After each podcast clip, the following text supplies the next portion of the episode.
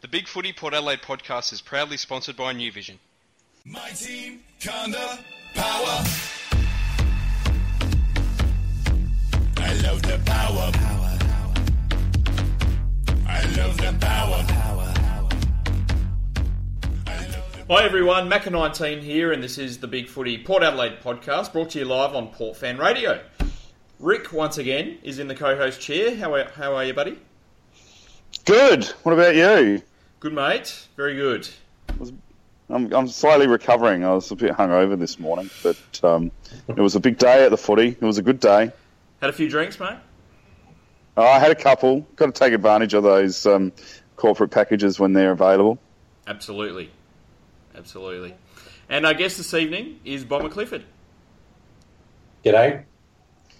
How are we? Big Bomber. I'm good. I missed out on any corporate package yesterday, but looked after myself in that regard. Had a big day. That's the way. That's it. Well, look, let's get straight into it and talk about our love and hate, which is one thing we loved, one thing we hated about Port Adelaide over the past week. Rick, mate, I'll start with your love. Awesome. Bomber, break out the golden gay times, man, because I've got a confession. I love big dicks. What a game. Wasn't it exciting?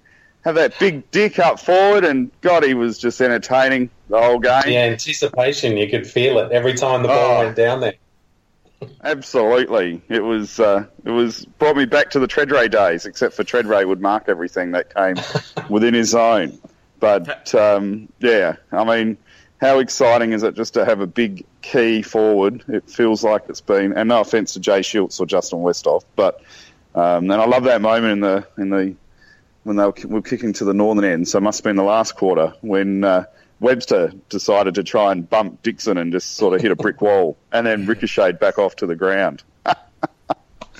Has there been a more anticipated debut for Port Adelaide? I don't think so. Oh, not that I can remember, anyway. The only one I can remember is maybe Choppy Pickett, but slightly different, I guess.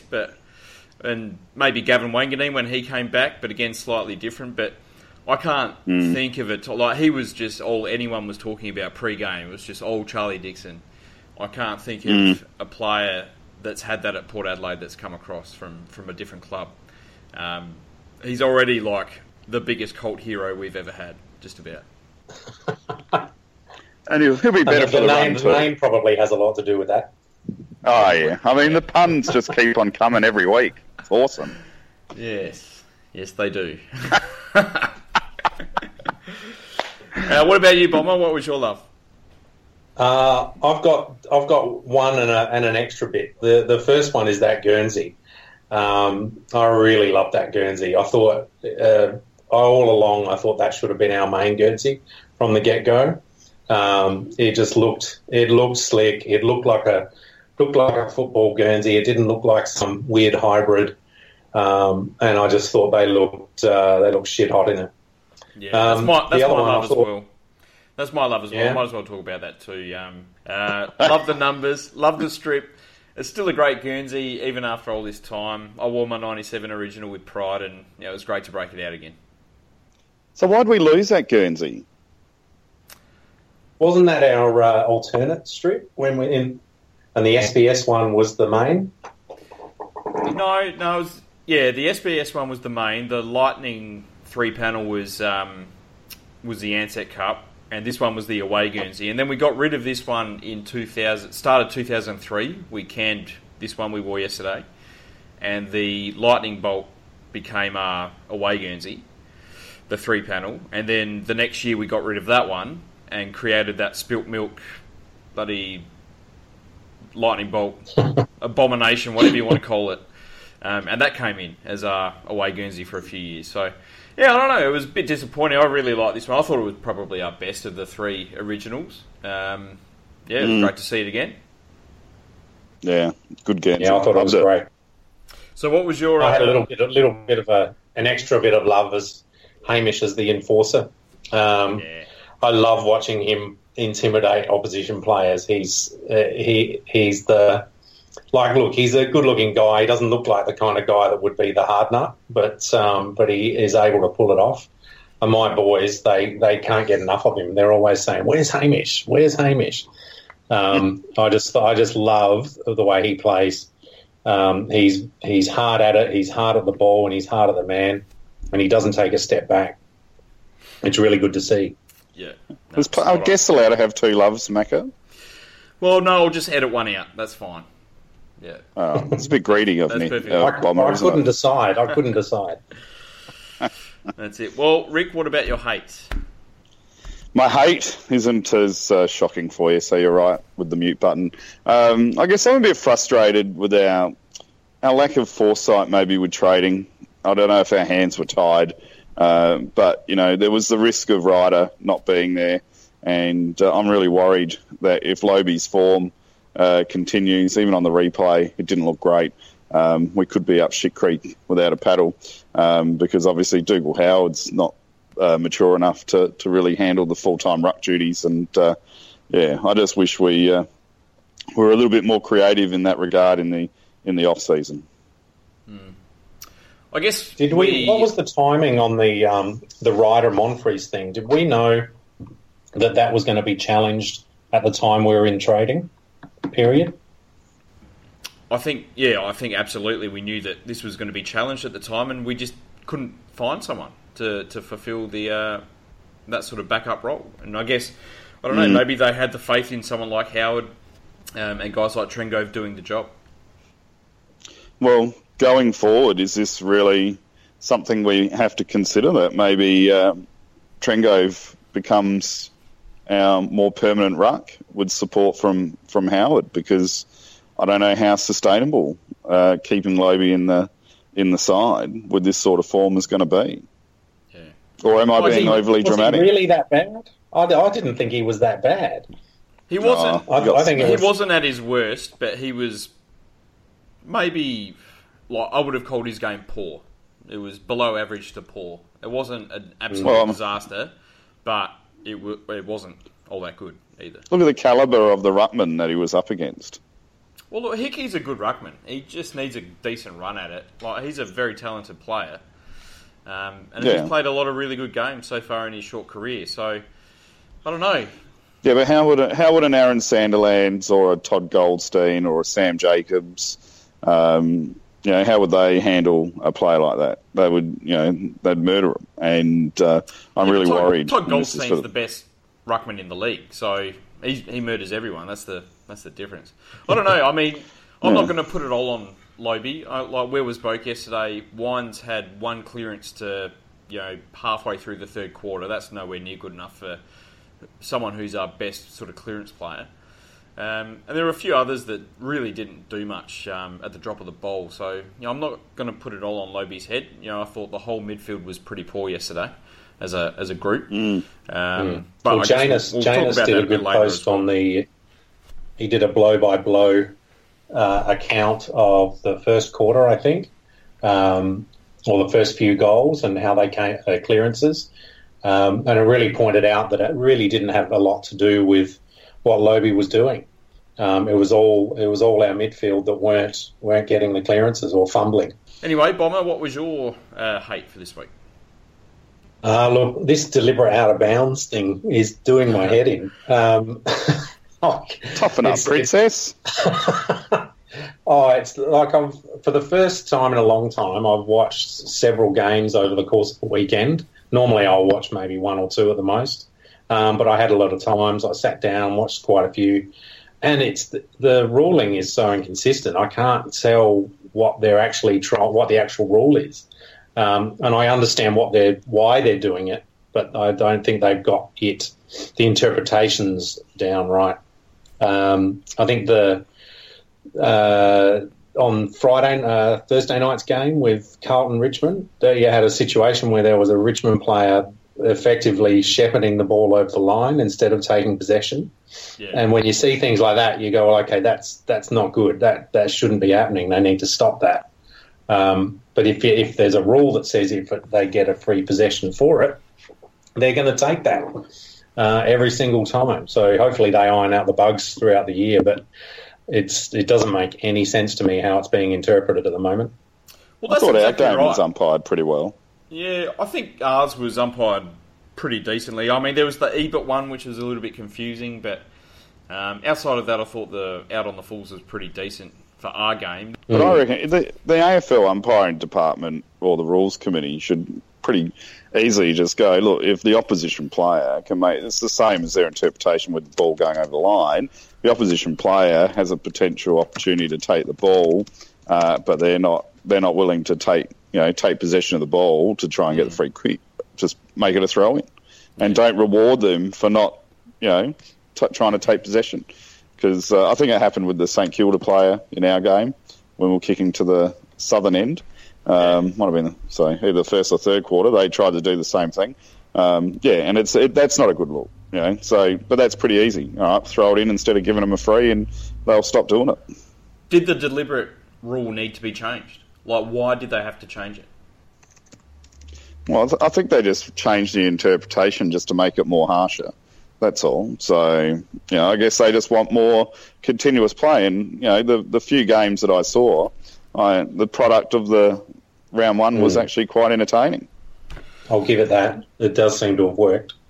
Definitely think the change in interchange caps has worked a treat. There was a lot of high-scoring games this round.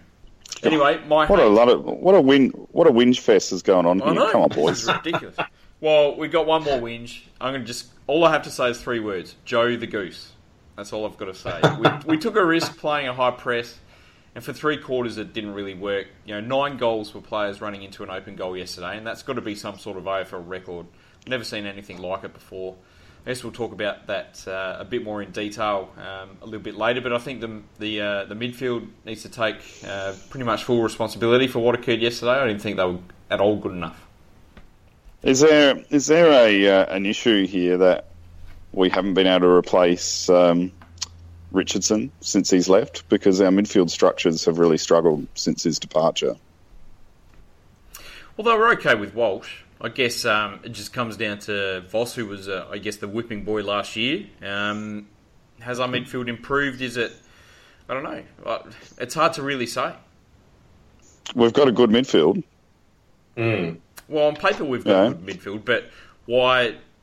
Like, is it Voss's fault that Wines has only one clearance in, 80 minutes of football?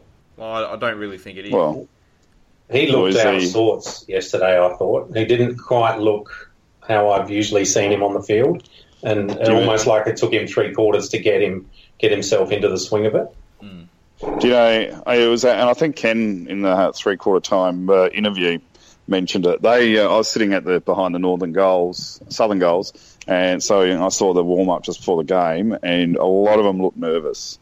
A lot of them were doing some deep breathing and blowing, and I think they were just really, really excited for round one, and I think a lot of the players were nervous to perform for the crowd, and I think that had something to do with it. But I guess going back to the whole Voss thing and Ollie Wines, I guess Ollie Wines is following the coach's instructions on how to play and where to stand, and those instructions aren't great. Well, what does he do? Does he keep following the coach's instructions, or does he go off and do his own thing? He follows the coach's instructions. So I guess I don't really know. I mean, we had that good run on at the end of last year once we dropped Lobie and just played Ryder full-time ruck. So, we weren't really complaining about Voss then either. But I just don't feel like, Walsh, Richardson, since those guys, we just haven't had the same midfield cohesion, in my opinion.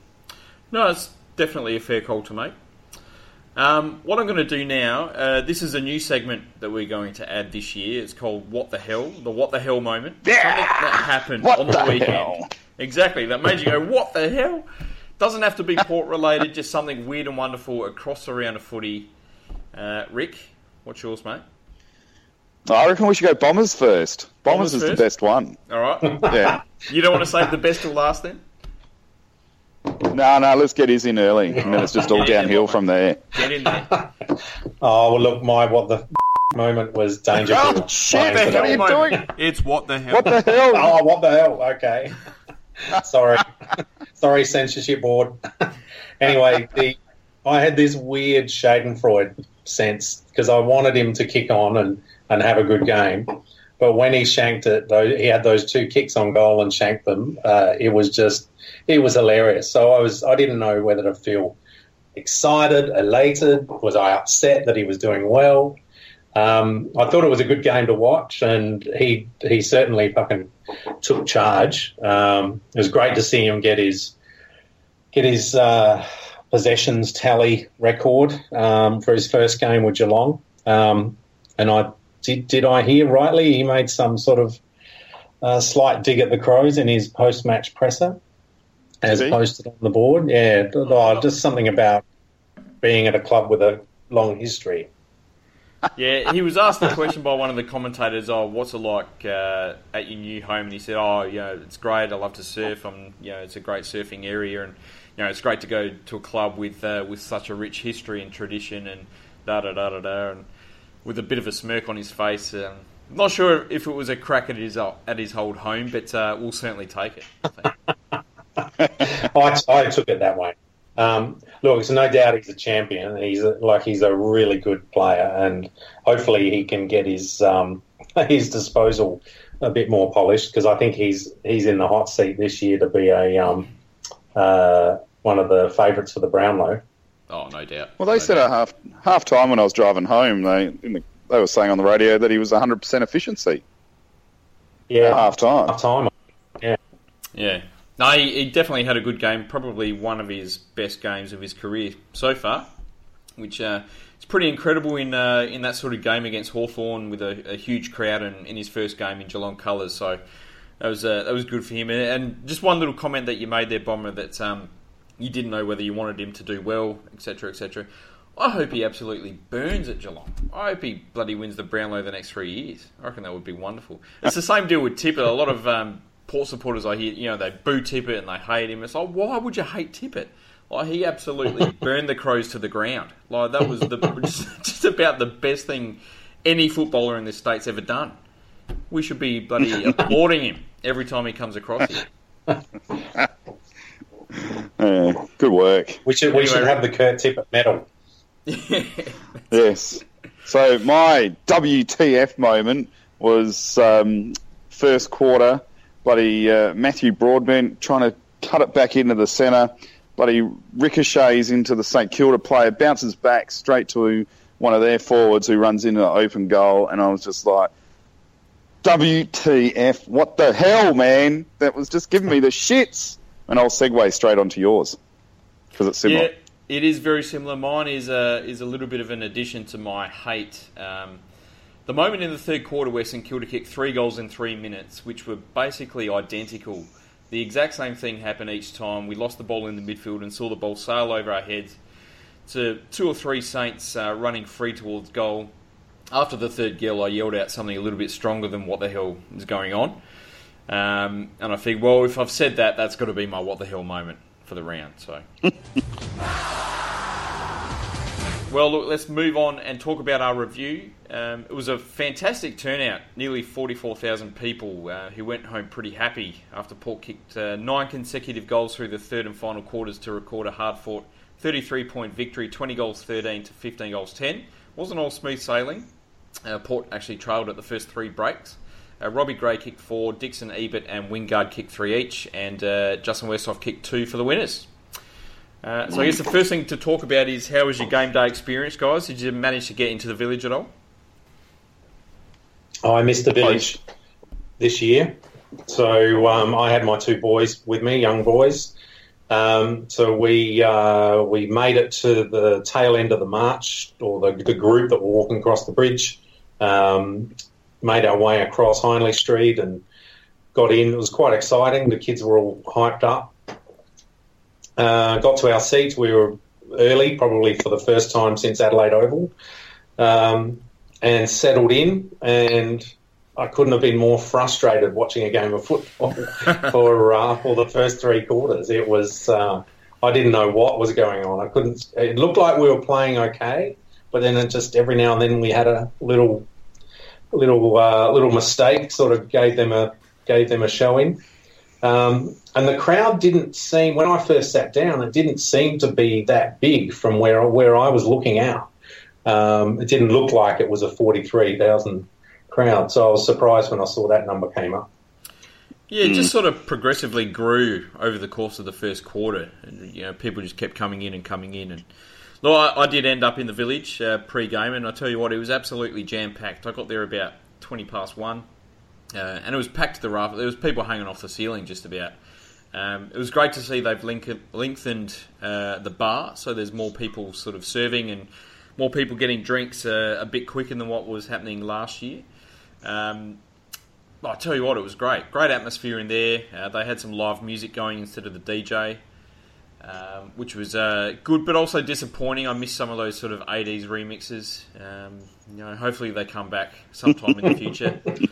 And then it ended up in the Audi Club where I drank Chablis and ate some prawn sandwiches. So it was great. Oh, hard life, mate. Hard life.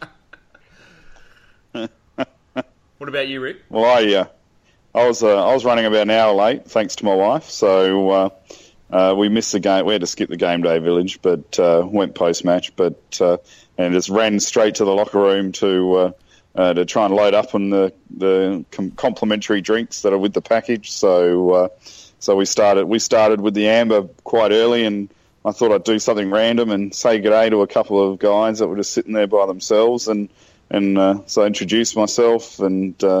Said, what are you guys doing here, and have you been here before? And it goes back to that golden gay time thing, doesn't it? And and basically I had this guy start telling me about, you know, how he contributes on the Big Footy board and the whole lot. And so I let him go for about 30 seconds telling me about Big Footy and contributing and all this sort of stuff. And then I went, I know you guys. And it would end up being Moses and Sean. So I had a good chat to them. So... So that was really good, and but yeah, it was actually, you know, I've been in the locker room a few times now, and it was interesting because I was actually more interested to be outside of the locker room and just sitting at the ground and sort of soaking in the atmosphere than just wanting to be inside the locker room and looking in the change room. So I think that's a real compliment to the club that. You know, I'm finding that the experience outside of that attraction is more. I was really pumped up to see this 2:30 I don't know. I was going to say propaganda. That's probably not the word. Performance, but I think you and I missed it, Macca, because I like the Aboriginal tribute, but I was sort of expecting more. I thought there was going to be some big song. I don't. I have no idea. I'm assuming that was. I think it's great. I love the fact, you know, they're recognising the Aboriginal history, and that's great for me. Happy to look at that, but I was sort of expecting a bit more if that was supposed to be it. Or Ken's address, I think it's great to let us inside. I thought that was that's what the big thing was, that we got to see Ken's address. Yeah, I liked it. I thought it was good that it was understated. Like, I think when they try and outdo themselves. That's when you sort of run into trouble and you end up with Koshy on the ground with the Farris brothers. I think what they did was it was professionally done. It was respectful in the case of the Indigenous tribute.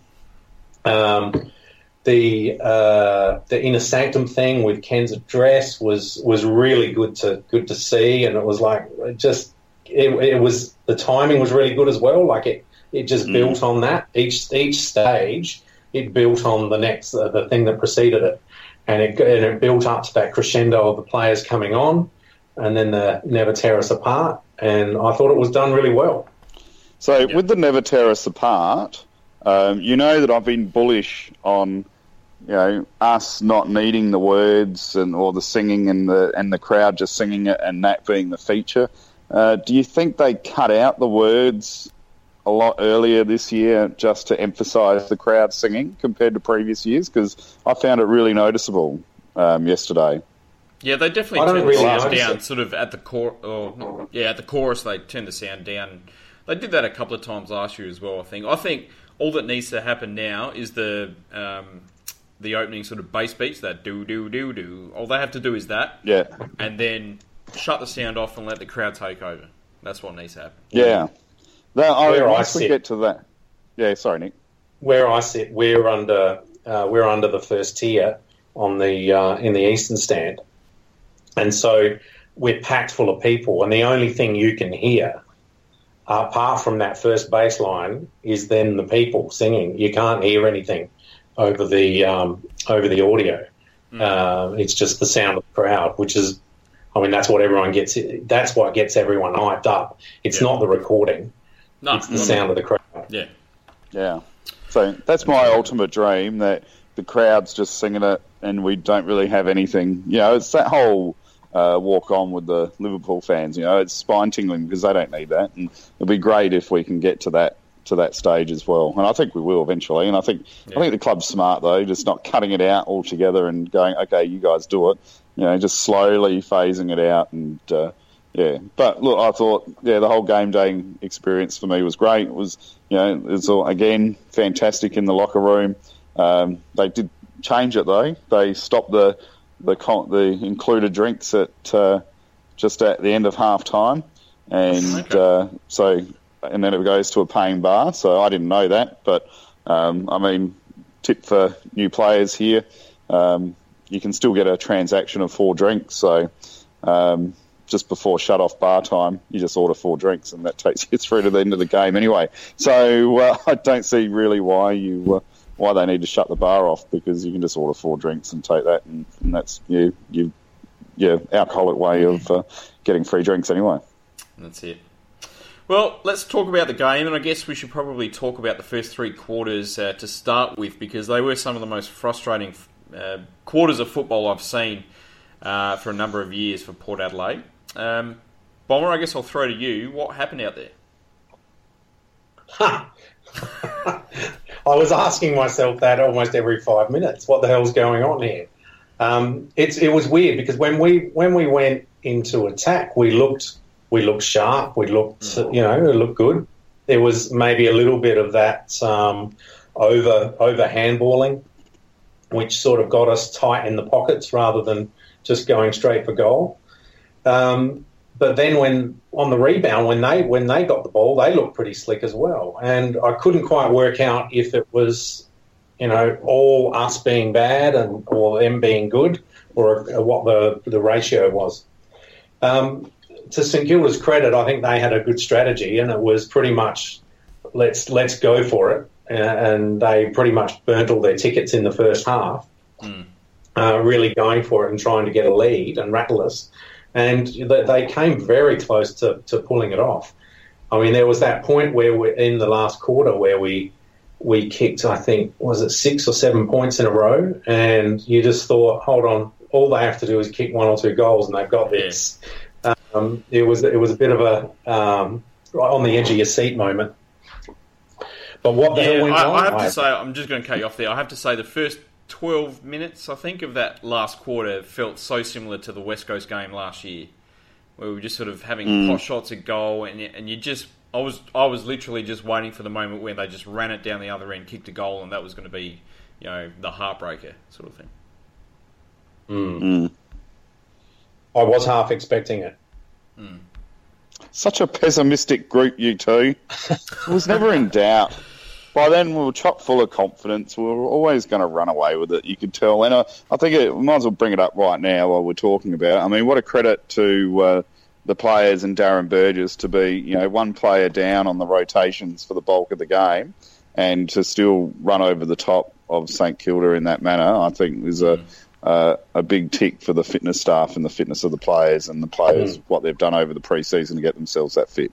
Yeah, absolutely. For me, it was a number of things. I didn't think we played all that badly in the first 3 quarters. It was a pretty 50-50 contest. It was just the frustrating mistakes, the fumbles and the press, which was all out of sorts. You know, St Kilda's midfield dominance, you know, they were really dominant, especially at the stoppages. You know, Armitage just did what he wanted. Stephen was getting heaps of it. I think Montagna had something like 13 touches in the first quarter. And St Kilda's defensive transition, I mean, they just killed us coming out of our forward line. And look, this press is fine in theory. And I said this on the boards today, but yeah, it really does rely on the midfield being competitive and defending really, really hard. And when the midfield are as limp as what they were yesterday at the stoppages, and allowing them to run the ball from our forward line to theirs with minimal pressure, then the press just isn't going to work. For me, the whole point is to pressure them into an unforced error. So we turn the ball over further up the ground and have our opponents out of position, and do basically what they did to us. When it doesn't work, we saw what happened yesterday, and it was almost like we were watching an offside trap in soccer at stages there. We often had our four defenders in a line across the ground. It's pretty far up the ground as well, sort of at the defensive side of the square, and they did keep that position until the ball sort of came in over the back, and I guess it's a complete change to the way we've defended over the last few years, and maybe we are going to have to put up with giving up some of these sorts of goals at stages this year, as Ken said in his presser. Yeah, it's just not the volume or the amount that you would be happy with, though. I mean, it was way too many. That's a bit ridiculous. But as I said, I think you hit the nail on the head. The midfield pressure.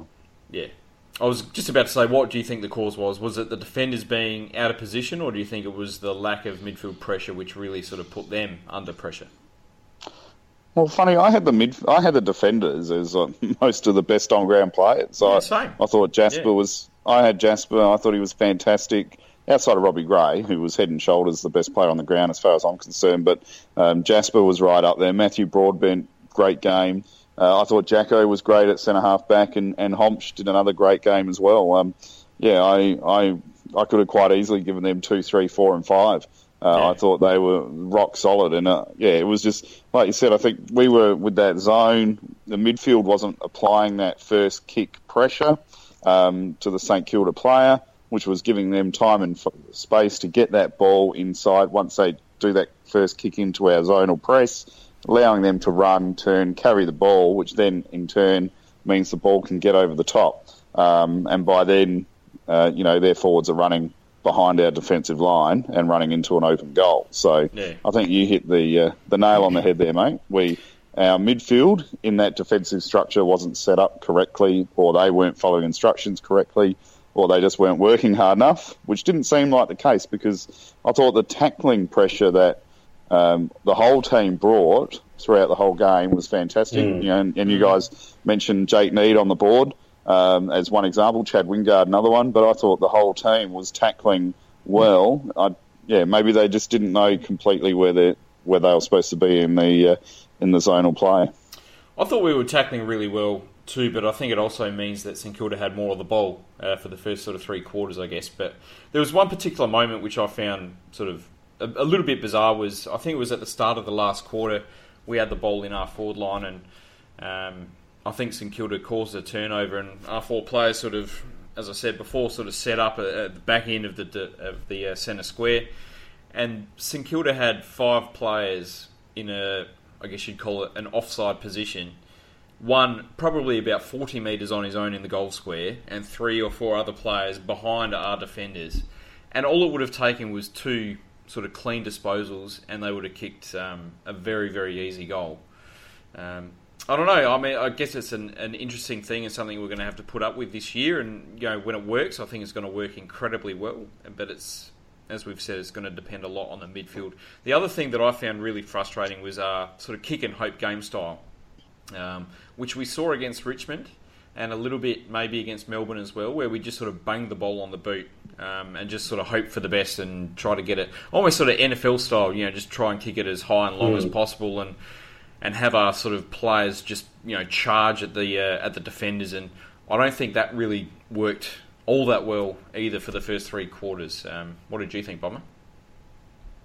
Yeah, there seemed to be a lot of high balls in that game yesterday, just aries right up, and then there's like everyone on the ground has time to get to where the ball's falling, and I found that to me is frustrating, because no one's going to take a clean mark in that. You're going to have to need something special from a Wingard or a Schultz to pull down something there, so it always ends up on the ground in a scrabble.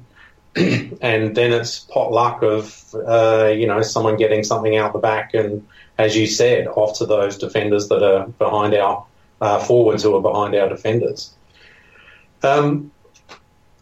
What was I going to say? You got me thinking about something and I've just lost it. That's all right. Move on to Rick. What have you got to say, Rick? I know. What have I got to say? I've usually got something to say. Yeah, I guess maybe this is the modern where the game's transitioning again. Oh, maybe you remember what you got.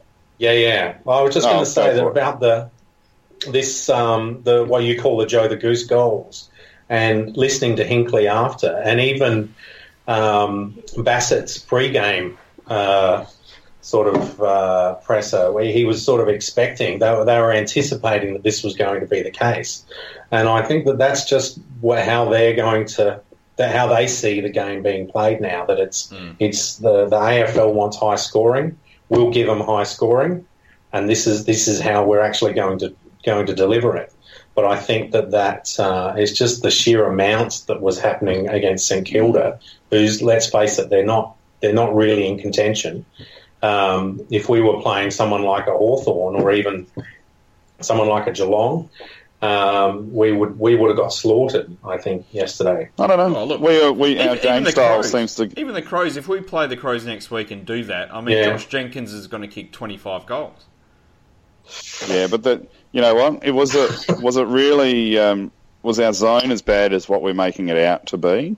Or was our skill error, our execution, attributing to quite a few of those goals? And I think the answer is yes. I think, you know, there was, Jasper did a bad kick, Ebert did a bad kick, Broadbent had a shocker as well, and I can't remember who else did it. But, you know, there was probably 5 or 6 goals that would not have been goals if our players disposed of the ball, and they weren't under pressure disposals either, hit their targets, right? So, you know, a lot of it, maybe it's just still the pre-season cobwebs, but, you know, our game plan stacks up against Hawthorn. We do all right against Hawthorn.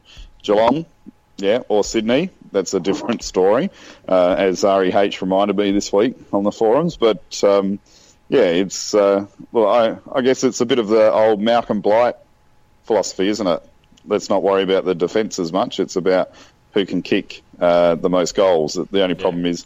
It didn't work well for Blighty there for a while in the finals at Geelong anyway. But, it's exciting, and it'll be interesting to see how the season pans out. And I think the Crows game, as Macca always says, is a 50-50 game, and we don't want to get into the preview component of it. But I think it's a big line-in-the-sand game for us as a footy team or a club, because if we get over the line in that one and improve our performance just that little bit more, I think that will give us that launching pad for the next 8 games. But, I'd just be hoping we tidy up on the skill errors. And credit to St Kilda, they did apply pressure for, you know, still a young side.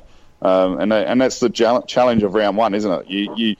You're looking at the previous year and thinking, those teams were average, so we should smash them. But you still don't know what sort of performance is going to come out from those teams in round one. Absolutely.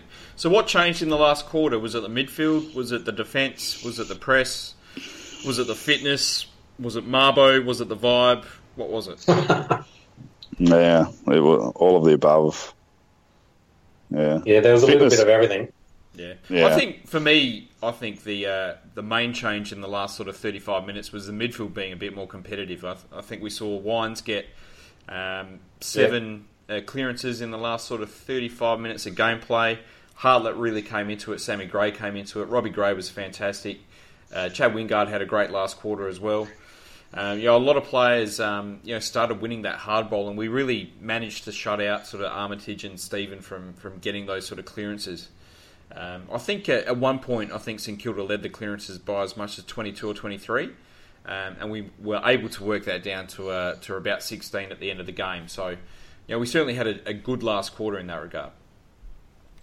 Yeah, you're right. And all the key midfielders really stood up and were accounted for. They were all noticeable in that last quarter. So I'd say fitness came into it a little bit. Maybe they picked up their output. I think Hinkley gave him a spray at three-quarter time. That's what someone posted up, that he gave him an almighty rocket. So, and I'd say St Kilda looked like they were tiring out because they just could not get it out of our forward 15. We just had it locked in there, which is a good sign. The good thing about that as well is I noticed at the end of the game we still sort of looked reasonably fresh. Like, we didn't look like we were knackered, even though we'd just run over the top of another team. And they were. There was a couple of them stretching their calves. You could see they were cramping up.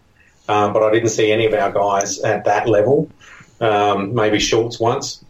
I didn't see anybody cramp up, but there was a few players that were sort of looked like they were running in mud. I mean, Hartlett in particular, I think it was for Rewalt's mark and goal at the end there.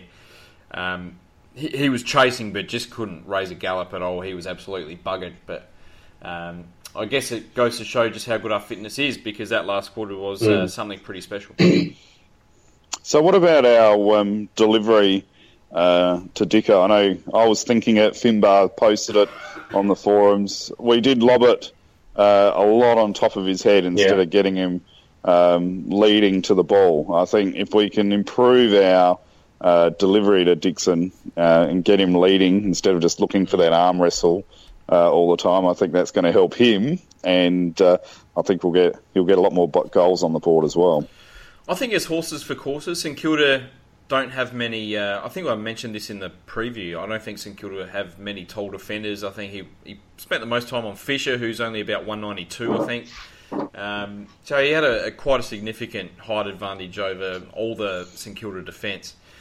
So maybe it was a bit of a strategy and hoping that he would take 3 or 4 of those grabs. And look, might as well talk about Dixon now. For the first 3 quarters, he was a bit of a letdown. I'm not going to lie. As I said on the review, he was I think the biggest letdown. He was a big tease. Yeah, exactly. He was the biggest letdown since finding out that Tubes had been discontinued again. I mean, that was disappointing. But what? He was, really? Yeah. Oh no, my wife's going to be devastated with that. Anyway, but yeah, he got his hands to a good 5 or 6 balls that he should have marked, but he just dropped them, or they just slipped out of his fingers, or he was sort of hacked from behind, should have got a free kick on a couple of occasions. And on a different day, he would have taken 4 or 5 of those marks and ended up with 6 or 7 goals. The umpires are very lenient, though, Macca. They let a lot of, at the northern end, obviously you can see a bit, they let a lot of jumper holding and arm holding go, which in previous years they would... ping him. So unfortunately for Dicko, he might be getting the Warren Tredrea treatment going forward. Yeah. So I don't think it was a strategy issue in regards to kicking to Dixon. I think it was just his performance on the day, maybe a little bit of nerves, maybe he was a bit over pumped up after Timmy Ginniver's awesome speech in the rooms before the game. But he just didn't deliver in those first 3 quarters, but he certainly delivered in the last, that's for sure. Yeah, that goal was fantastic. That's that from that right on the line. Yeah, that was a monster kick. Yeah, he'll be a great player. 3 goals, 3 from first game. I think he admitted to nerves as well. Yeah. I mean, I guess I was a little bit disappointed he went up one-handed a few times. That's probably from a key forward's perspective. That's probably a little bit lazy. But overall, I was very happy. He was trying to fend off. Like that seemed to be his only option, because he's got this guy bear hugging him. That mark he pulled off was pretty good. Yeah, it was great slips catch, wasn't it? Great mark. Yeah. Yeah. Look, as I said on the boards, I thought he had a bit of a nightmare. He still had 6 scoring shots. He had another 3 score involvements. I think he had the 3rd highest score involvements for a Port Adelaide player. If that's going to be his floor, what's his ceiling going to be? It's going to be incredible. Well, and I think the Schultz, Dixon, Westhoff forward line was really exciting. I thought they were all key contributors throughout the game. Yeah. And it's a nightmare of a forward line for us. Schultzy was great. Well, for opposition. I thought he played a real sort of underrated role. He played his sort of roaming role that he's sort of liked to do over the past few years, but he didn't have that pressure of having to sort of bolt back to the forward line as quick as possible to challenge for a mark. And he played really well. Only the 1 goal, but there's going to be games where he's going to kick 3 or 4 by playing the same way. It's almost like Schultz, who? Which bit of a shame for him, being a star forward for us for so long now, but it's probably good for him as well. You know, take a bit of pressure off. He can roam around. I think someone threw up today. He had the most stats he's had since he started with us, or in the last 5 years or something, 17 possessions and a couple of goals. So, and he looked quite mobile, took a nice specky. So, I thought Westhoff was fantastic as well. I thought he played a great versatile game. He's really come on. You know, he's been very frustrating over the years as a forward and a player for us, but he's really starting to mature and be that great player that we were hoping that he would be. Yeah. So I guess the other player I want to talk about is Travis Boak. He certainly wasn't at his best yesterday. I thought it was one of the worst games I've seen him play for quite some time. There's talk that he's under a little bit of an injury cloud, whether he took that into the game or suffered a bit of a knock early on. I think his groin was a bit of a problem. He had absolutely no depth to his kicking at all. But he still managed 17 touches and kicked the first goal of the game, got involved.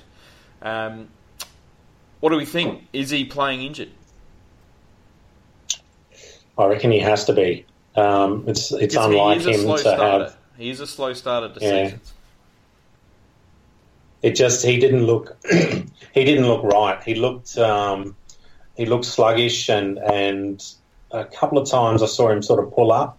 As he was running to a contest. It just didn't... You know how Travis, you normally see him, he's just pull at a gate, runs in, gets the ball and gets out. Yep. I didn't see any of that yesterday. In my mind, it's got to be some kind of injury or something that's sort of niggling. Yeah. I thought maybe it was his shoulder because his shoulder was strapped, and when watching the replay, he wasn't really that ferocious with his tackling. So I was just sort of thinking, well, maybe his shoulder is sore, and so he didn't want to commit with the tackling component of the game and pop it out or injure it or whatever. And therefore, but who knows? It's a bit of a mystery. Mm. All right, top five. Bomber, who were your best five players? Best five players, Pittard, number one. I thought he's excellent. I've been a big fan of Pittard from day one. Don't steal my lovin', Bomber. hey, come on. You used to bag out him all the time. Me? I've never bagged him out. I can see. I've always been his number one fan. I see what Ken sees in him. I think what's happening now is we're now entering the payoff phase of that early career development. And sticking with him through his fluctuations, I just love his game. Like he's just attentive and focused on the ball and knows where he has to be. And I remember reading way back when we drafted him that the biggest raps on him was that he's got a great football head. Like he understands the strategy behind football, and you can really see that by the way he positions himself and where he is, and I love seeing him take the game on. And he's got some size about him now, so he's not easily knocked off the ball. And that bump on Rue on the boundary line where he just sort of knocked him over and nicked off with the ball, just beautiful. I think someone posted it up as a GIF earlier today. Mm. The others, I've got the Gray twins as equal second, third. I thought they were consistent throughout the day. Like I saw Sam Gray just bobbed up every now and then and just sort of had a nice clean possession and got it into the forward line. Robbie Gray's sensational. Like he just there's not much he can't do. And then I've had the Wingard and Westhoff rounding out the top five. Wingard, I mean, what's there to say? Like he's just a very special player. And Westhoff, look, I think he's one of our most maligned players and always has been. That he's always had that tag of being lazy or sort of just not really putting energy in. But I did notice that I think it was three-quarter time, they flashed up a screen on the videos of, who's run the most Ks, and Westhoff was at the top. He covers a lot of ground throughout the game, And he just seems to be, he bobs up when we need him, and just goes about his job. And when you actually sit down and you watch and analyse his game, some of the things he does is, you know, freakish on the level of Wingard. I reckon he's a great player, and I reckon he's one of the anchors of our playing group that's got us to where we are today. Good call. Very good. Yep. Rick? Completely different, my friend. I went Robbie Gray, number one. I thought over the four quarters, standout player, sort of that second quarter, got us back into it. When he went in the centre, you know, he was really our major clearance winner, and you pointed it out, Mac, we probably need to be in there a little bit more, I think, with your review. So I thought he was head and shoulders, even though he didn't get the most possessions. I sort of, with my perception, I penalised the individual midfielder performance because of the poor performance, that how I thought of the midfield as a group. And that's why, as I said, if I go back to the beginning, that's why I had Jasper second and Matthew Broadbent third, best on ground, because, you know, I thought consistently over the four quarters they represented. Yes, they made a turnover error costing a goal, but everyone's going to make a mistake. But over the whole game, they were there. So Robbie Gray was there the whole game. Jasper was there. Broadie was there. And then I thought Holmes, he made some fantastic spoils, running back with the flight just to try and cut off. You know, and the same with Jackson. He was reading the play well, taking those good intercept marks, and again, great spoiling. Those two guys were very underrated. So I've actually recognised the defensive group in the second, third, fourth, and fifth best players. You know what? I honestly thought we were going to have a 10-minute Pittard monologue here. I'm absolutely staggered that you didn't have him best on ground. Well, I don't want to be biased, and you know what? It's my job's done, Macca. You know, 2 years ago, you know, everyone was beaten on poor old Jasper. Trade him. You know, he's a shambles. He's a disgrace. He's not fit for Port Adelaide. But I finally, there's a few of us Jasper lovers out there, and as a group, we've converted most of the Port supporters into Jasper lovers now. So yeah. I think my job is done. I can move on, and I'll have to find the next scapegoat to defend. When's our next meeting? That's it. Look, my top five has to be Pittard number one. Look, when he plays like that, I'm not going to beat around the bush. He is the best general defender in the game when he plays like that. It is a bit of a big call, but I'm happy to back that up. Yeah, you know, I find a lot of bigger than Luke Hodge. No, I think... I don't really classify Luke Hodge as a defender. Like, he might play down back, but he doesn't actually do a whole lot of defensive work. He's more that sort of quarterback sort of style player, whereas Pittard does the offensive stuff, but also defends like an absolute beast as well. And as you said, Bomber, he's now built his body up. He is he's an impressive physical specimen out there at the moment. I see a lot of similarities between him and Easton Wood, who was, I think, All-Australian last year. And look, I think, you know, with Pittard, it's just got to be consistency. If he plays like that every week, he's going to be All-Australian, no doubt about it. You know, his first 2 months last year were fantastic, definite All-Australian form, and then he sort of fell away. So, you know, his challenge is to back that up for the whole year this year. And if he does that, we're going to be playing finals. You know, he's creative. He's an absolute beast of a player. Robbie Gray, second best. Is there a better all-round player in the game right now? I'm not sure there is, to be honest. He just keeps performing week after week. Doesn't matter where. You know, he goes in the midfield. You know, he wins clearances. He goes up forward. He kicks goals. You know, he's an absolute match winner. To cut you off quickly? What about bloody Lee Matthews in the commentary when Nick Maxwell's saying, "Oh, surely he's got to be in your top seven now," And Lee Matthews' rebuttal was, you know, he's a good player, but, you know, they're a dime a dozen, those, you know, mid-range players. I was thinking, geez, that's, you know... A dime a dozen. I don't know if... so he's I'd been a Brownlow favourite, two-time All-Australian, best and fairest winner. Nah, dime a dozen, mate. Yeah. Yeah, dime a dozen size of player, so nah, you can't have him top seven, no way. Anyway, keep going. I think the sunshine up north has got to his head, I think. Yeah. I might have misquoted him just a little bit, but good on you. That's what he was intimating. But no, that's what he was intimating.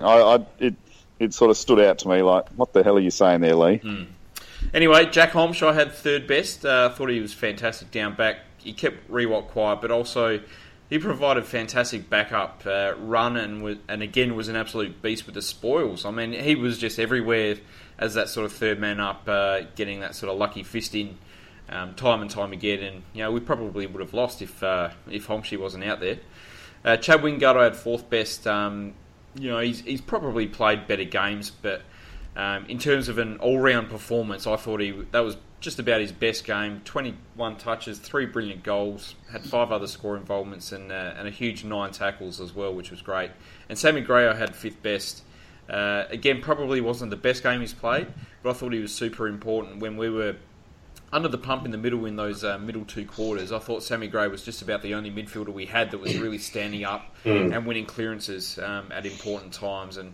And again, you know, if we didn't have him out there, I'm not sure we would have been all that successful. But look, his foot skills maybe weren't all that great, and he was probably the big culprit with the kick and hopes that I spoke about a bit earlier. But you know, if he can fix those up, he's going to be an absolute ridiculously good player this year. And you know, the sky's the limit. He could be best and fairest, even maybe a sneaky chance for All Australian.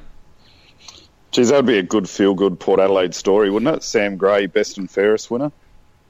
Certainly would, from everybody thinking he's an absolute Monty to be delisted to going you know, best and fairest and All Australian would be a massive story. That's a massive call after one game, Macca. Well, it's not one game, is it? It's, you know, 2 months at the end of last year plus this one plus his pre-season where he was fantastic. You know, he's going to be great this year. Is that sort of who's going to tag him when we've got guys like Boak, Hartlett, Ebert, Gray. Wingard, Wines. I mean, you know, Sammy Gray's just going to run around like a lost dog because he's not going to get any respect. It's that Sam Mitchell theory, isn't it? Yeah. Mm. Anyway, speaking of Sam Mitchell, around the grounds, did you see much other footy this weekend? Yeah, I saw a few. I watched the Richmond-Carlton game. Yep. Saw the Roos Crows and the Melbourne GWS game, which was a weird one to watch, and watched today's game between Hawks and Geelong. Yeah. Jeez, what else did you do this weekend? Not much. Ate chocolate and drank. Yeah. Mate, we might have to swap wives or something because I got every time the footy was on, turn it over, put something else on. Far out. What the hell? I need to earn some credits back. What was so interesting with the Melbourne GWS game? Well, the blatant barracking from the commentary team for Melbourne, almost completely ignoring that GWS are out there. But I guess we're all used to that. Yes, it was. Look, I thought Melbourne played pretty well, and I thought GWS played pretty well. I think they will be filthy that they lost it because I think they had themselves in a position to win it, and had played a reasonable game, but the D's sort of snatched it, and oh god, they almost lost it. Like almost that last 8 seconds, they. I just thought, oh no, please don't kill them. that would have just driven the nail through the heart. But no. I thought Melbourne, they look like they're being coached effectively now. They look like their players give a shit.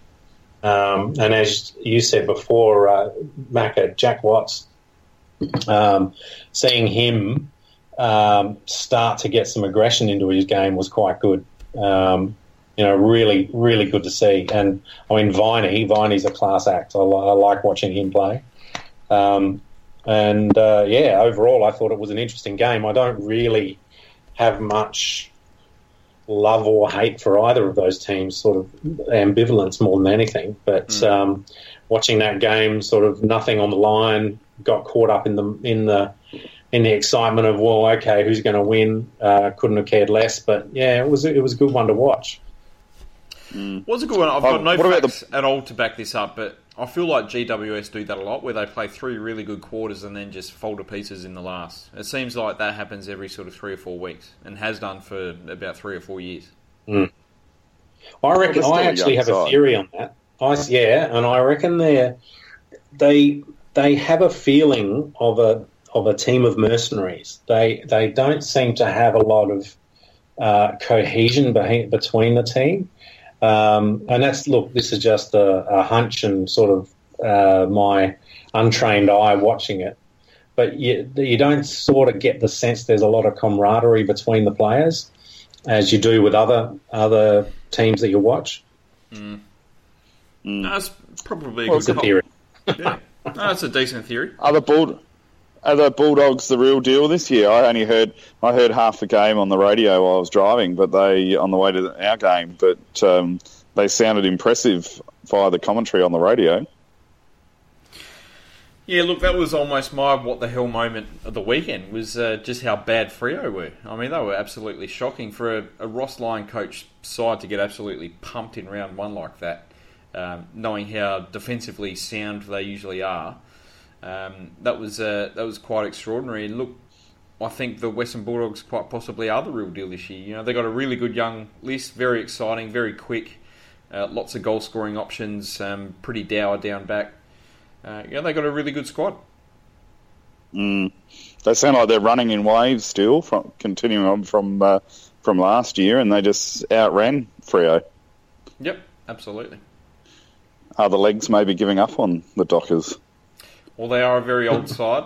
They're gunning for one last flag, and you know I still had them finishing top two, I think, from memory, but maybe not. Maybe I've got to revisit that prediction. We've only played one game though, Macca. Stick true. Very true, very very true. But yes, they did look a little bit tired out there. Maybe it was just one of those sort of off days. And you know, speaking of that, I mean Sydney absolutely obliterated Collingwood, who had. You know, Collingwood had a wonderful pre-season and everyone was talking them up, and I think it was something like 10-1 at some stage during that game. So the rumour was half. Sometimes you just have a bad day. Yeah. Maybe they were all coming down. I'm not sure. Yeah, they were all on their pingers and coming down. And well, Buckley was saying it wasn't fair, wasn't he? Not to make excuses, but it wasn't fair that only Collingwood was. Isolated as the drug-taking team. And I'd have to agree with him. It does seem a little bit weird that it's only Collingwood that's been named. Yeah, very true. Yeah. Well, we spoke about this in the preview show, didn't we? About it's a bit of a farce with the with what's going on with their drug policy. Mac is keen just for letting them partake any time, any way, and just go your hardest. He doesn't care. Pretty much, yeah. What do you reckon, Bomber? Unless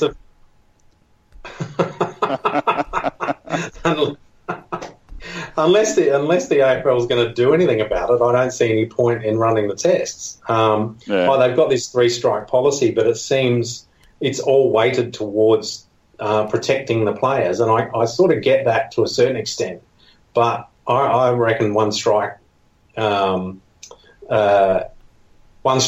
keep your anonymity, and then anything after that, it's your name's on the register. We start to put you through.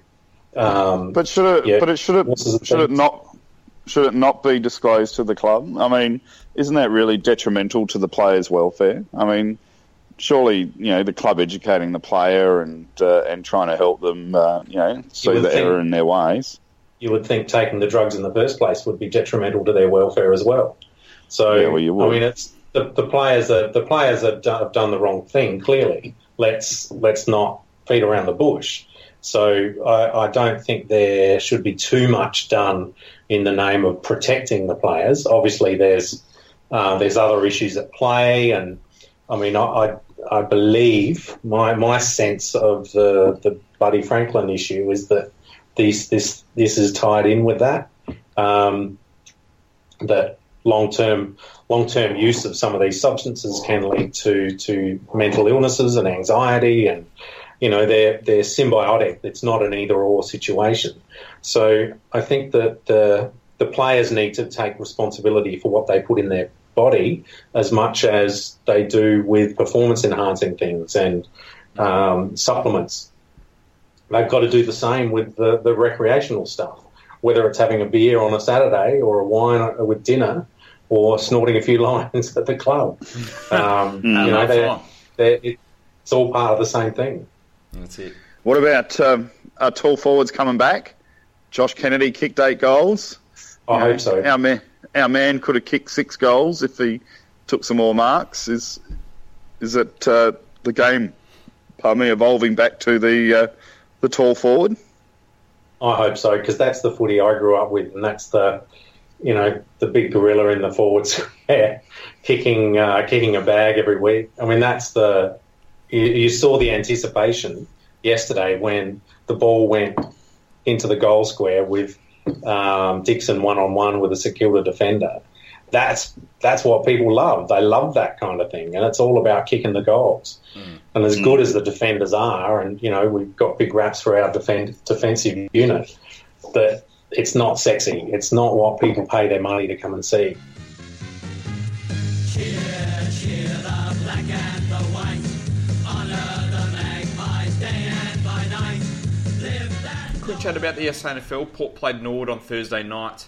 And despite being competitive, came away with a 25-point loss. The Maggies were outscored 7 goals 5 to 2 goals 1 in the middle 2 quarters, which ended up being the match, really. Dougal Howard was the only multiple goal scorer with 3.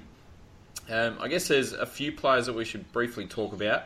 The first one being Jimmy Tumpus. He had 25 touches. I didn't see the game, but rumour has it that his ball use was less than impressive. With Whitey out for some amount of time, does that mean Tumpus might be the first one back in? Or will we be looking at someone like Aaron Young, who was arguably best on ground? Or maybe someone like Carl Amon, who is a bit more like-for-like with Matty White? I like your call on Amon. I think that's the way to go. I think go like-for-like, and we don't want to lose that speed. Yeah. He's got the speed. He can play on the wing, can play up forward. He kicks goals. He's got really good skills. So I think he should be the one coming in this week, which is a shame for Jimmy unless someone else gets dropped. Because I really want to see Jimmy in the AFL side. I think he'll perform very well if he gets his chance.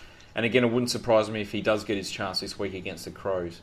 Aaron Young, he was fantastic. He had 26 touches, 9 clearances, and 6 inside 50s.